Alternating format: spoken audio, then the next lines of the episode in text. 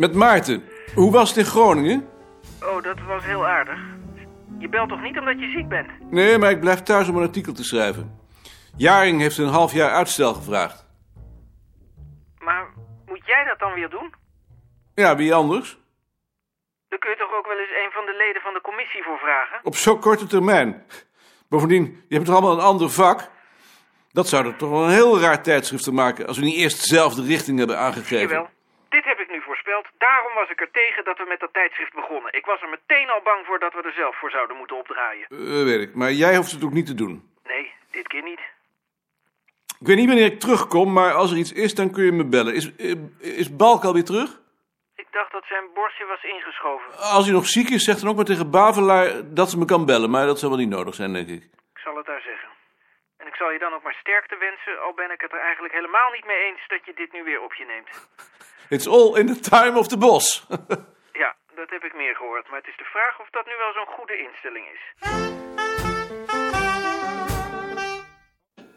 Het bureau van Voskuil, boek 4, bladzijde 590, scène 77, 94. Band loopt. Ja. Het was november en stormachtig weer, met af en toe wat regen. Van het dorp was niet veel meer te zien dan de omtrekken van de boerderijen en een enkel verlicht raam. Op het erf waar we moesten zijn, was de man die ik wilde spreken bezig met het afladen van een wagen met voederbieten en we maakten een afspraak voor diezelfde avond.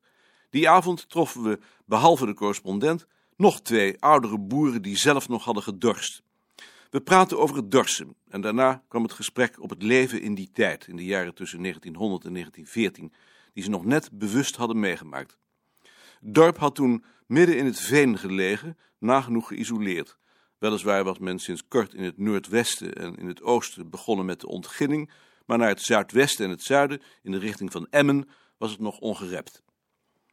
Toen ze hiervan vertelde, zei de gastheer dat deze dingen eigenlijk vastgelegd zouden moeten worden. Maar over een film werd toen nog niet gesproken. Hoe onbereikbaar ver dat, Hoe onbereikbaar ver dat verleden in werkelijkheid was, bleek toen we jaren later opnieuw het dorp binnenreden, ditmaal in een Volkswagenbusje en een volgauto, zes vastberaden mannen in kooltruien tot de tanden omhangen met moderne apparatuur, op zoek naar de locatie die het maken ging.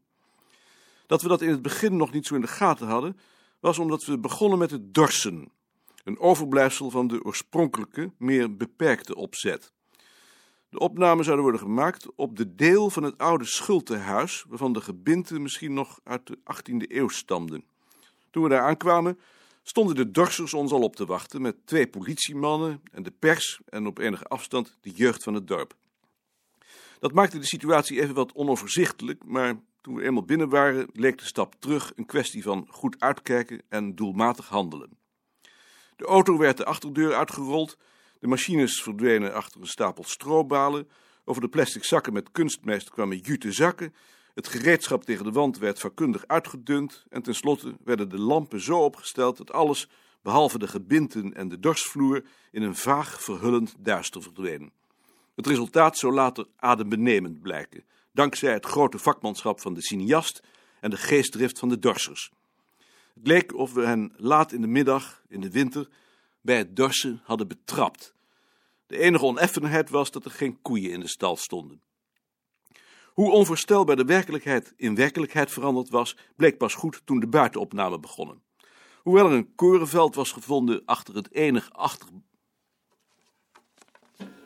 Krijn, even terug naar de werkelijkheid. Hoe onvoorstelbaar de werkelijkheid in werkelijkheid veranderd was, bleek pas goed toen de buitenopname begonnen. Hoewel er een korenveld was gevonden achter het enig overgebleven eikenbosje en we dus in de rug min of meer gedekt waren, had de cineast al zijn inventiviteit nodig om zo te filmen dat er geen storende elementen in beeld kwamen, nog afgezien van de geluiden van passerende auto's en van een vliegtuigje dat juist die dag opdracht had gekregen een aangrenzende akker te bespuiten. Eigenlijk kon hij alleen in de lengte van het veld filmen, als hij er tenminste zorg voor droeg de hoge flats van Emmen aan de horizon te vermijden. En welbeschouwd was ook in die richting alleen de hemel ongeveer zoals we mochten aannemen dat hij vroeger wel eens was geweest. Aanvankelijk was het de bedoeling geweest uitsluitend de werkzaamheden te verfilmen, maar toen het scenario was besproken stelde onze gastheren voor om tijdens het maaien hum. Aanvankelijk was het de bedoeling geweest uitsluitend de werkzaamheden te verfilmen. Maar toen het scenario was besproken, stelden onze gastheren voor om tijdens het maaien een middagrust in te lassen, waarin de boerin koffie en pannenkoeken op het land zou brengen. Dat voorstel werd aangenomen. Er leek ook weinig tegen in te brengen. Als je laat zien hoe mensen vroeger werkten, kun je ook laten zien hoe ze aten en dronken. Sterker, je moet het laten zien, omdat je zonder eten en drinken niet werken kunt. Zo was het niet één keer, zoals het honderden of duizenden keren gebeurt. Niettemin leek het pannenkoekenmaal, toen het voor de camera kwam, meer op een eenakter voor een dame en drie heren dan op de werkelijkheid. En als we op dat ogenblik toch niet ontevreden waren, kwam dat omdat een van de heren een voortreffelijk acteur bleek te zijn. En omdat we ze alle vier zulke aardige mensen waren gaan vinden. Overigens waren we toen al behoorlijk achter geweest op het schema. We waren te laat begonnen omdat er moeilijkheden met het Volkswagenbusje waren geweest en omdat de rogge door haar slappe stro en door regen en wind naar alle kanten was neergeslagen, zodat het even had geduurd voor de zeis in de rogge had gekund. En toen we eenmaal begonnen waren, was er telkens iets misgegaan, waardoor het pannenkoekenmaal pas tegen drieën aan de beurt kwam. Zo kwam het dat we veel later dan de bedoeling was geweest, met de camera achter de hoog opgetaste, schommelende wagen naar de schuur liepen. Iedereen was moe en prikkelbaar geworden. De tijd was rijp voor een incident, en dat kwam. Toen de wagen de schuur was ingetrokken en Van der Harst langs de angstig wankele ladder het vak was ingeklommen, bleek plotseling dat Efting, die de schroven vanaf de wagen moest opsteken, een hoed had opgezet. Geen oude hoed, maar een snel sporthoedje van een type dat in de jaren 50 in de mode was gekomen. De camera stond meteen stil. Die hoed moest af. Maar Efting was ook moe en hij was het knap zat. Hoed blijft op, zei hij alleen. En dat bleef hij. Hoed blijft op. Take 2, Hoed blijft op. take 3, Hoed blijft op. take 4, Hoed blijft op. take 5, Hoed blijft op. take 6. Hoed blijft op. Ik zou dit betrekkelijk onbelangrijke incident niet beschreven hebben als het niet een vervolg had gehad. Toen de film ontwikkeld was, bleek wat we gevreesd hadden. Dat het pannenkoekenmaal en de borrel na het dorsen uitgesproken zwakke plekken waren en dat er flink in geknipt zou moeten worden. We merkten ook dat er toch nog kleinigheden aan onze aandacht ontsnapt waren. Enkele mannen hadden een trouwring om, terwijl die aan het begin van de eeuw onder de boerenbevolking zeer ongebruikelijk waren, en een van hen droeg zelfs een polshorloge. En dan was er natuurlijk de hoed van Efting. Maar, en dat was het merkwaardige, die hoed gaf geen ergernis. Hij werkte eerder bevrijdend, zoals iedere fout waarop we onszelf betrapten een gevoel van voldoening gaf.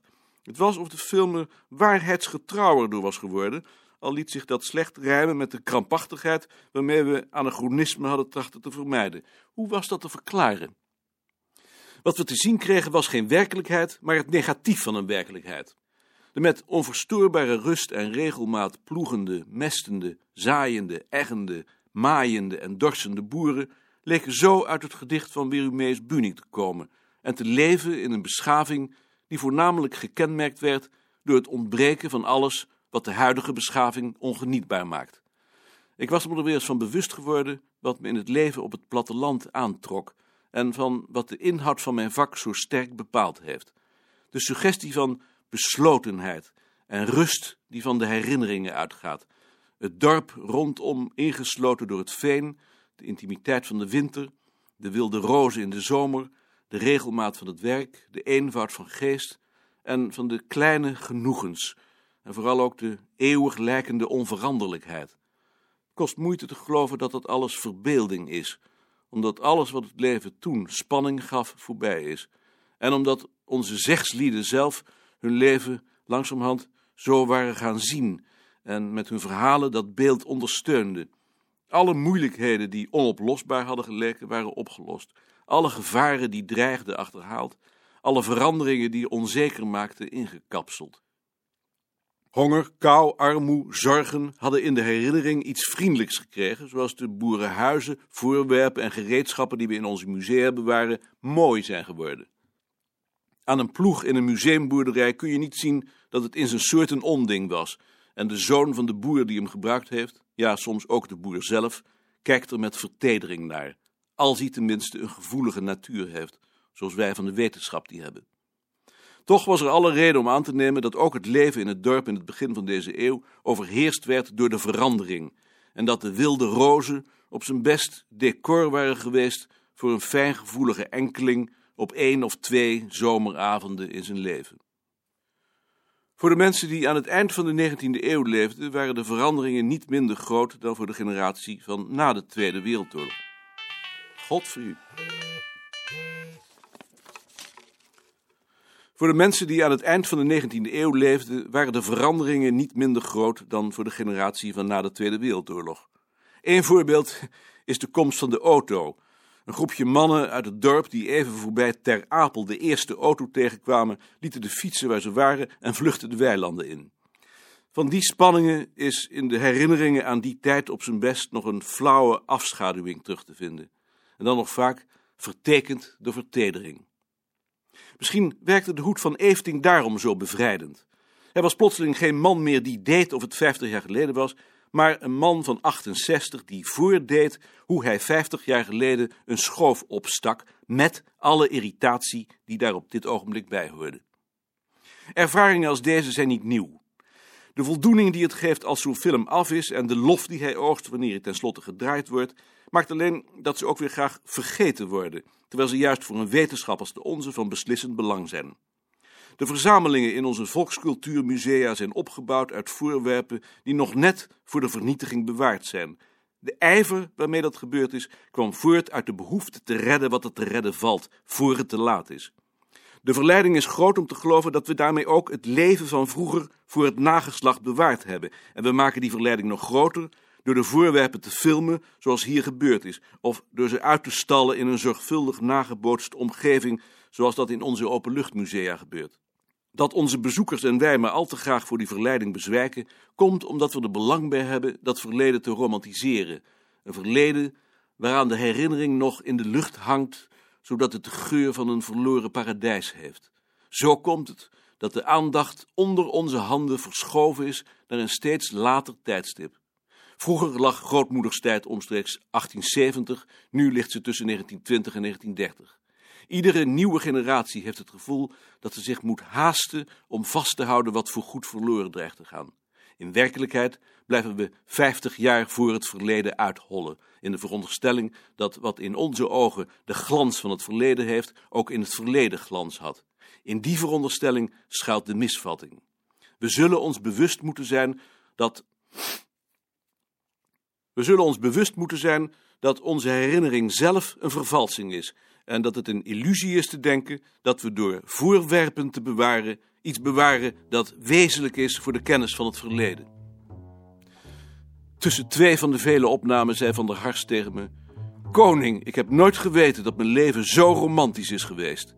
Hij bedoelde dat niet als kritiek, maar hij had kritiek niet scherper kunnen formuleren. Staat erop, Krijn. Koffie.